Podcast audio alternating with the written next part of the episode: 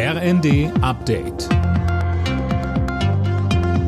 Stündlich neu. Auf den Punkt informiert. Ich bin Imme Kasten.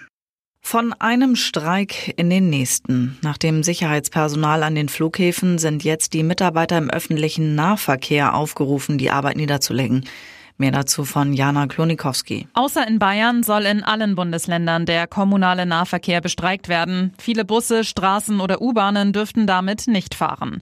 Verdi will so Druck in den laufenden Tarifverhandlungen machen. Anders als bei den Flughafenmitarbeitern geht es der Gewerkschaft nicht um mehr Geld, sondern um bessere Arbeitsbedingungen. Sie fordert, wie die Lokführergewerkschaft GDL, eine 35-Stunden-Woche bei gleicher Bezahlung wie bisher.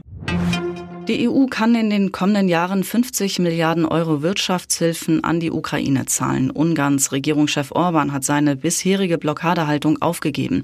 Dieser Durchbruch kam nach einem Gespräch in kleiner Runde, bei dem auch Kanzler Scholz teilgenommen hatte. Scholz sagte nach dem Gipfel. Mir war wichtig, auch in den letzten Tagen und Wochen immer sehr deutlich zu machen, es muss um eine Entscheidung aller 27 Mitgliedstaaten gehen. Insofern klare Diskussion darüber, dass das jetzt notwendig ist, dass wir hier eine 27-Entscheidung treffen und nicht eine aufgespaltene. Und am Ende hat das überzeugt.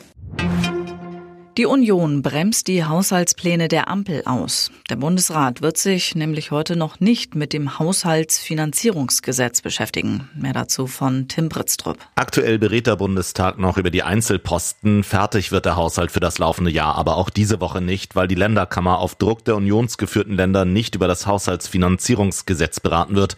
Darin sind beispielsweise auch die Kürzungen beim Agrardiesel enthalten und die sind wohl auch der Grund für die Aktion von CDU und CSU.